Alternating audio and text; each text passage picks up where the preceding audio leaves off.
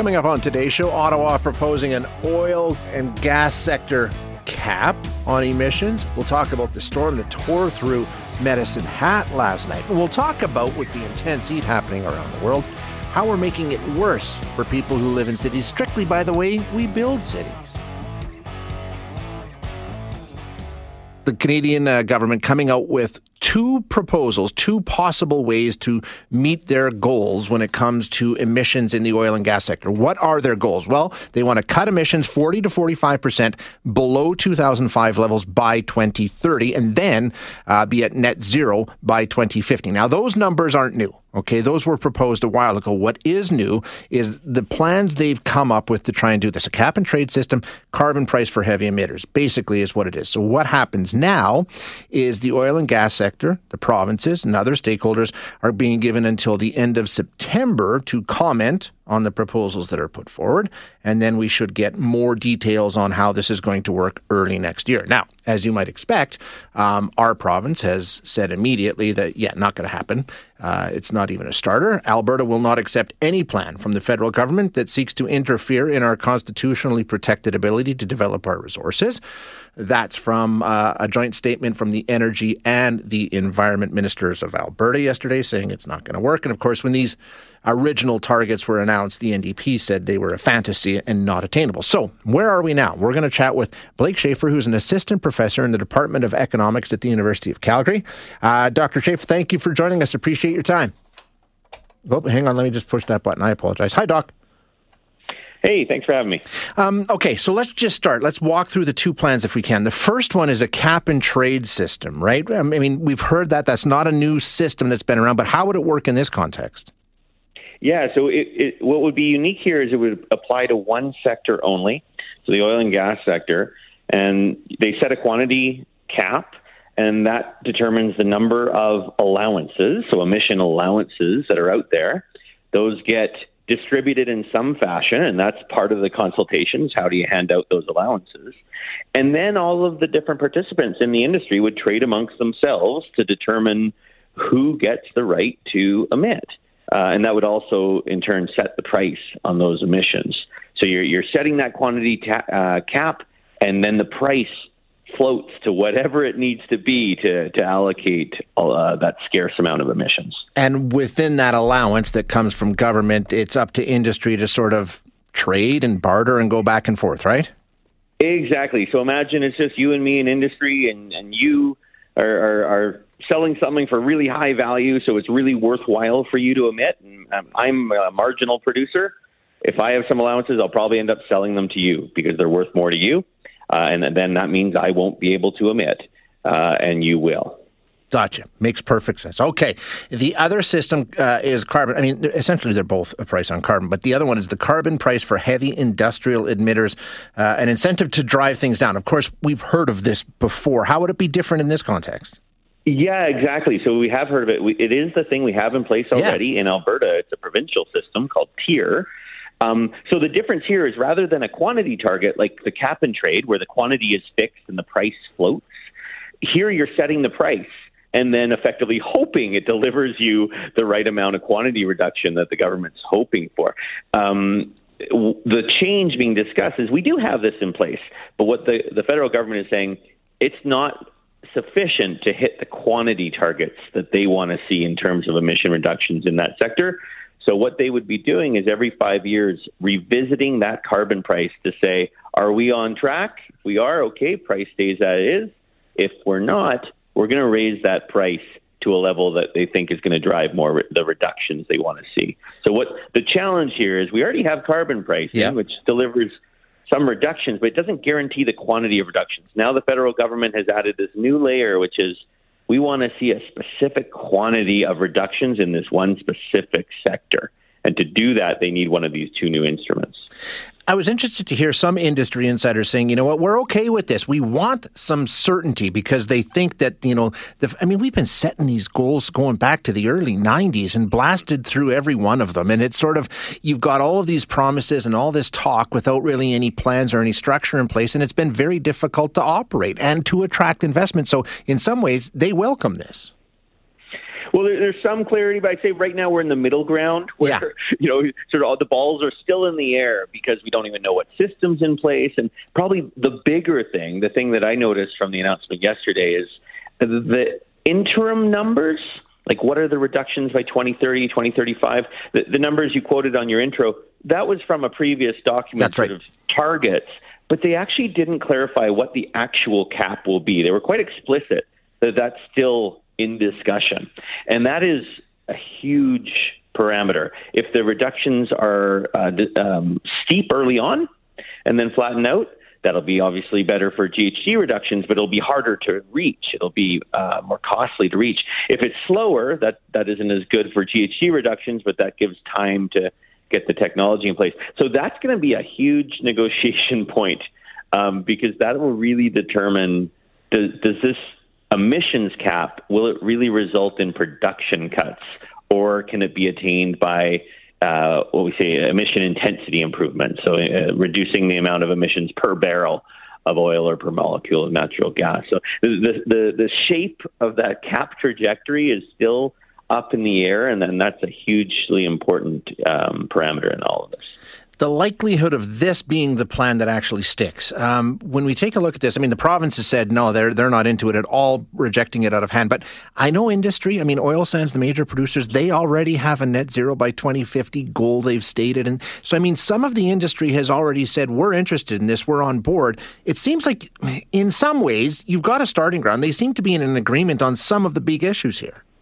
Yeah, exactly. I mean, if you think about the points of agreement, we kind of agree where we are now, yeah. and we agree on the 2050. um, so the 2050, not everyone, but like as you point out, the large oil sands companies, that Pathways Alliance, have agreed on a net zero by 2050. So this is a little bit of sort of the, you know, they call it the put up or shut up moment, which yeah. is saying, okay, we agreed, so we obviously can't get there by doing 100% reductions in 2049. There's clearly a path that has to get there. So now it's kind of you know um, saying okay, let's let's actually get real about these reductions. So that's where I say the, the the shape, that slope, you know, the path between now and 2050. That's where there's going to be some debate, some negotiations on what's realistic, um, what's costly, what's attainable. Uh, I think that's a reasonable discussion to be had. Um, but you're you are right that by 2050 has been largely agreed upon. So right if we agree on that and it's a credible agreement, we should have a plan to get there. So, how does this plan come together from here? You know, industry, the provinces, everybody has a chance to sort of respond. Is there is there going to be a summit? Is there a meeting? Is this done electronically? What's the plan here? How does this come together?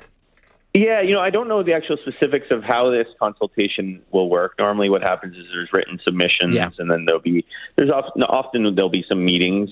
Um, they have said that, that some of those key parameters will, will be announced in early 2023. So we're still six to nine months away from having a bit more clarity.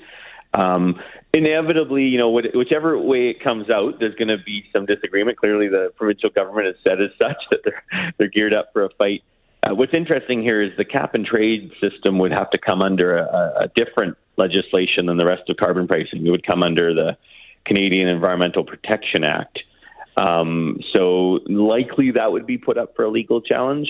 The other one leverages the existing carbon price there, system, yeah. which has already gone to the Supreme Court. So that is less likely to hit a, a legal challenge. But the the political challenge there is it's not a federal policy anymore that governs uh, provincial large emitters. That's the provincial program, which has to pass an equivalency test with the federal program every five years.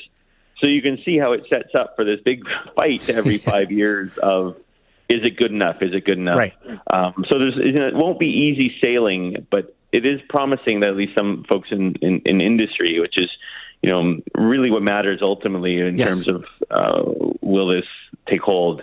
There's some support, although I think what they're concerned about is you know what is the slope of that trajectory. Yep. Devil's in the details, absolutely for sure. Yeah. Uh, Dr. Shaffer, thanks so much for your time. I appreciate you joining us today. You bet. Take care. Bye bye. That is Dr. Blake Shaffer, an assistant professor in the Department of Economics at the University of Calgary. And I think he's right. You know, we've got the end goal that we've agreed upon. We all know where we are now, and it's charting the path to where we want to be in 30 years.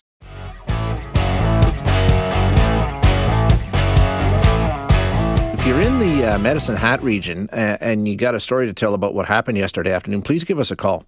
Uh, and let us know what you saw. Uh, just a terrible storm down there. A lot of homes damaged. Um, Dallas Flexhaug of Global News has been there all morning uh, surveying what's gone on and speaking with residents. And I know she has a press conference to get to, so we'll get her on the air right now. Dallas, thanks so much for your time. I appreciate you joining us. Yeah, hi Shay. Good morning. Yeah, I mean, some of the pictures that you've been sending out on your Twitter feed and all the rest. I mean, really shocking to see. There was a lot of damage done yesterday, wasn't there? There was a lot of damage done. Uh, the, the area where we're seeing most of the damage is actually just outside of Medicine Hat along uh, Highway 523, and you can see just a line of damage uh, with several homes just completely wiped out. And we've been talking to a number of folks uh, there, including one couple who uh, has a home under construction there. The walls were up, the windows were up. Uh, that's no longer the case. That was wiped out. And amazingly, we were talking to a construction company that was working on the house. They confirmed that six of the framers were in a trailer at the time of the storm. And when you see this trailer, it, it was tossed a 100 feet. It's all crumpled. It's amazing that six framers made it out of there relatively unscathed. Uh, I hear they're at home just taking a break right now. Um, their vehicles were rolled and found uh, strewn across the lawn. So uh, just remarkable that there were no injuries in this storm from what we have been uh, out and experiencing this morning. Yeah, it really is. When you see the pictures, the fact that nobody was injured is, you know, I mean, it's fantastic, but it really is surprising. What about power? I know power went down for quite a while, right? Is it back in all areas? Yeah, well, we were talking about uh, the city of Medicine Hat and then the neighboring town of Redcliff and then uh, areas throughout Cypress County. At one point, there was uh, close to 8,000 without power yesterday. As of uh, about midnight, there were still 1,900 uh, without power. I understand there was a live power line uh, sitting in the North Saskatchewan River, so that was causing some issues there. But I know crews were back out as of 7 o'clock this morning trying to fully restore it. Just not quite an ETA yet on when it's going to be fully restored, but certainly they've come a long way since uh, yesterday afternoon. And a lot of discussion about whether or not it was a tornado or it was a straight line wind or a plow wind. I guess, I mean, weather uh, freaks might be interested in that. Doesn't really matter. The destruction was done, but what's the difference and what are you hearing about whether or not it was a tornado? Well, it depends on who you talk to out here, right? Because you can see like a line of a storm when you go uh, just on the outskirts. So that could indicate that there was a tornado. Certainly, we are waiting for official word from Environment Canada. The people we're talking to here uh, who survived it, uh, w- one guy named Ed, he had a tree come through the roof of his home. He actually doesn't think it was a tornado. He's, but he saw trees and his windows smashing. Uh, but we saw those winds uh, gusting over 140 kilometers an hour, which our meteorologist says is equal to an F1 tornado. So the power of it, whether it was a tornado or not, is still there. Exactly. And we should be hearing at some point, I would think today, uh, whether or not it was an official tornado. But again, the damage is done, as you say. Yeah, exactly. The wind is the wind, and and it was very, very destructive. So, um, how's the weather down there today? I'm, I'm, taking a look at the forecast. There's no alerts, there's no warning, so it doesn't look there's there's any worry of a repeat performance today, right? Uh, no, bluebird sky. I don't even see any clouds. I can still see the moon in the sky, to be honest. So uh, weather is good today. But even even as of last night, we were still seeing some more rain and some more cloud coverage. Uh, that is all gone today. You're seeing a lot of uh, within the city of Medicine Hat and beyond, like a lot of the trees that are down, and a lot of the restoration companies out now trying to just start to clean up, which is going to be significant. Yeah, always is. Yeah, Dallas. Uh, thanks so much for your reporting. Really appreciate you joining us. Thanks, Shay. That's Dallas Flexhaug, global news reporter out of Calgary, taking a look at what's happening in Medicine Hat this morning. I appreciate her checking in. She's busy. She's off to a press conference that I think starts in about five minutes. So let's get some updates on what's happening. We're going to check in with Adam Jones, uh, who lives in the area and was uh, sending out some videos yesterday. Adam, how are you? I'm good, Shay. How are you? Good, good. Thanks for joining us this morning. Um, yeah, where? Okay, first of all, tell us where you are. Are you in Redcliff or in Medicine Hat? We're in Redcliff, just outside of Medicine Hat. Okay, and that was, I mean, I don't know if it, you want to call it ground zero, but you certainly had something tear through your neighborhood based on the pictures. Tell us what you saw. Yeah, it was just after one o'clock. Um, it came up out of nowhere, and I went out on the porch to take a video, and all of a sudden it sounded like a freight train starting to come through.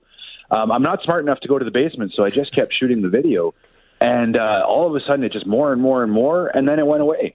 Um, but it turns out the majority of the damage was probably about four kilometers from us, just across the river valley. So it actually wasn't very far from us. No, that's pretty close. But it was it was short lived for you. And I mean, you got through it okay. No damage to the house or anything like that.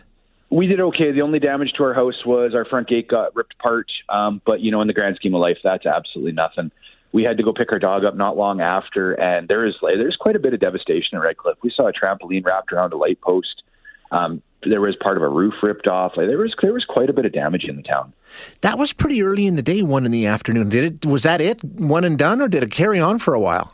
It came back a little bit, I would say, just before two, kind of circled around, but not nearly as severe. And then that was it. It turned into a beautiful day after that. Wow. What about power? You lost power for a while, right? We did. We were without power for about eight hours. Thankfully, the crews worked really hard and got everything back up for the town of Redcliff. Uh, I do know there is still people without power in Medicine Hat, though. They're going on 24 hours now. Yeah, I think they're talking about uh, there's a few thousand that still, and I guess, I mean, the power lines went down, is what it was, right? Yeah, just by um, one of the big hockey rinks here in town, a whole row of power lines were brought down across the road. There must have been 10 power lines laying down. Unbelievable. But everybody was safe, which is kind of remarkable. What's the weather like there now? Is it sort of the calm after the storm, if you will? It is. It's a beautiful day today. It's it's a little warm, a little humid, um, but skies are absolutely blue. Not a cloud in sight. Um, just another beautiful southern Alberta day. There you go. Awesome. Well, I'm glad everything went well and you're okay, Adam. I appreciate you checking in. Hey, thanks so much, Shay. Appreciate it. That's Adam Jones, uh, who lives in Redcliff, which is uh, just outside of Medicine Hat, and was, as he said, about 4K away. It seems to be where the damage was. And these things, these things are crazy. If you've never been to the scene of one of these wicked weather events, now we don't know if this was a tornado or a straight plow wind or whatever they call it, but um, it's. I've been to at least two or three different tornado scenes after the fact, and you go in, and it's interesting because literally you can have total devastation and destruction. Trees stripped, snapped, cars flying around, boats hanging in trees. I've seen all these sorts of things. And then 10, 15, 20 yards away, nothing. Absolutely nothing, completely untouched. Trailers sitting there intact with, you know, it's it's absolutely incredible. They're almost surgical. So uh, if you're not directly in the line, I mean, you're still going to have a heck of a storm, but in some cases, you may dodge the worst of it. It's it's like I say, almost surgical when you see the aftermath.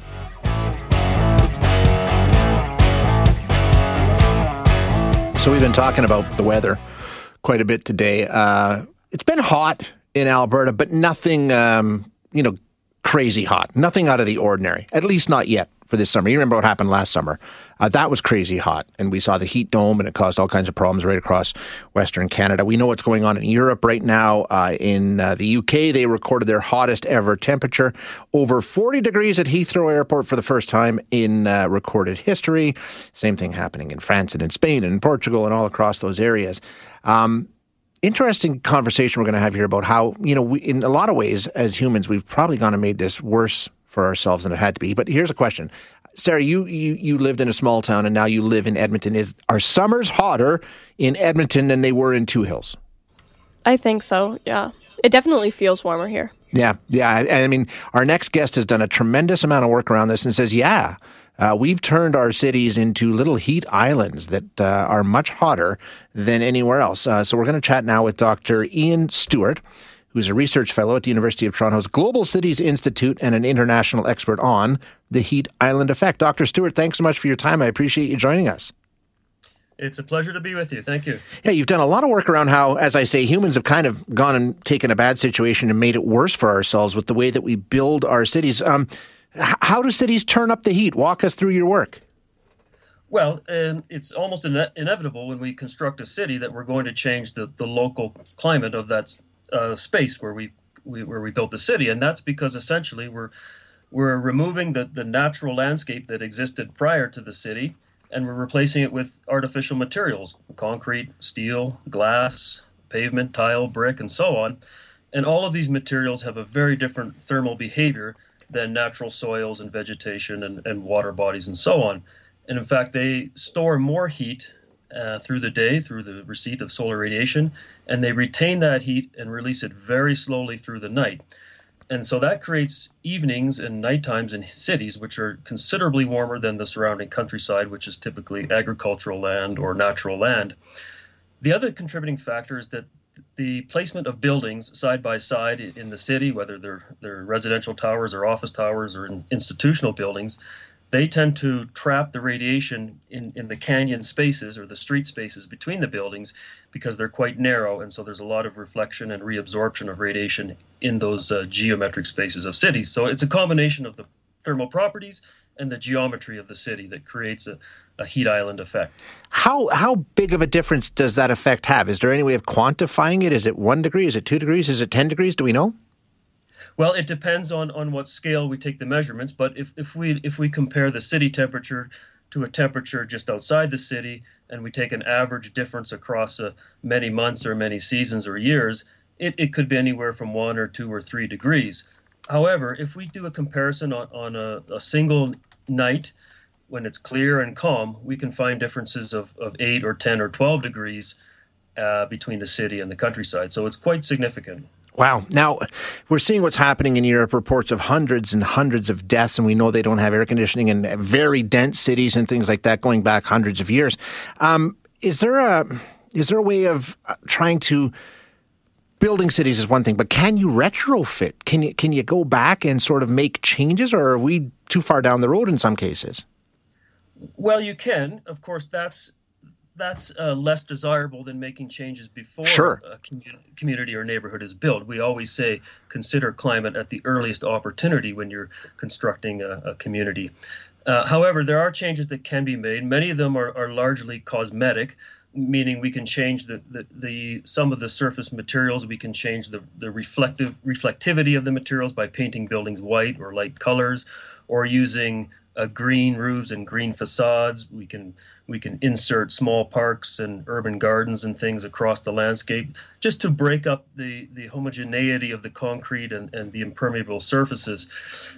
Um, these will have a cumulative effect if they're integrated across the city at, at large scales uh, because each one creates its own little microclimate, and, and the city is um, an accumulation of mm-hmm. microclimates creates the urban heat island. So yes, we can do things, uh, but it takes a, an integrated effort across the whole city. And like you say, it's, it's preferable to, to do it ahead of time. What should we be thinking about as we're building, you know, cities or adding to the cities that exist? What kind of, you know, uh, practices should we be employing to make this less of an issue?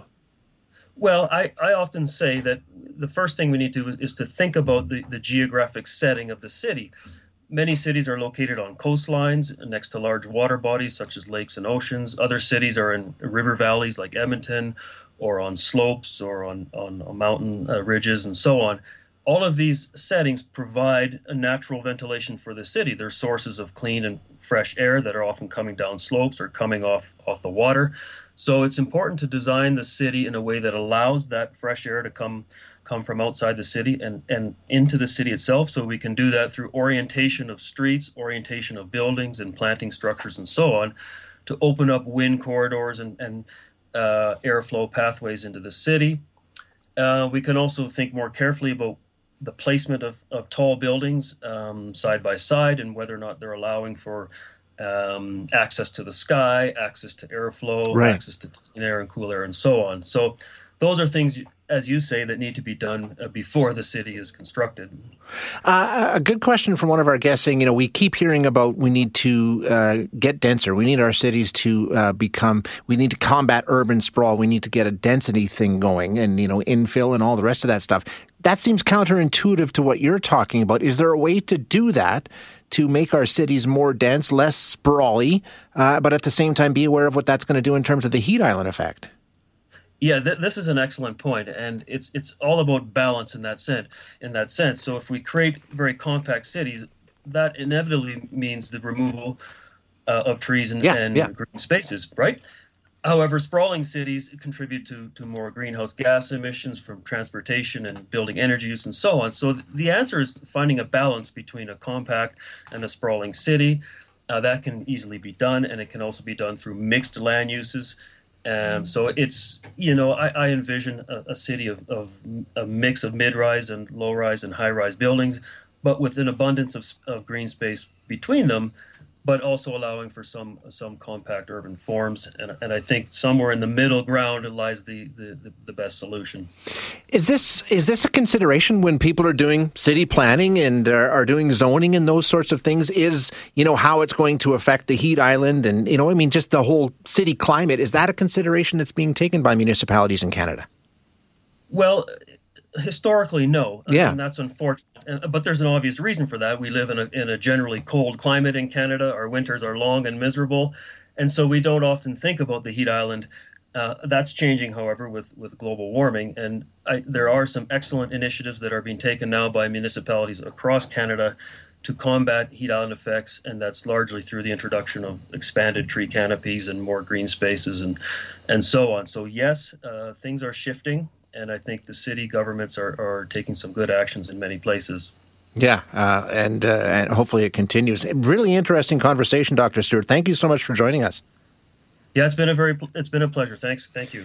That is Dr. Ian Stewart, who is a research fellow at the University of Toronto's Global Cities Institute and an international expert on what's called the heat island effect. Thanks for listening today. To hear any of our other interviews, you can find them wherever you find your favorite podcasts. And if you like what you hear, don't forget to rate and review us.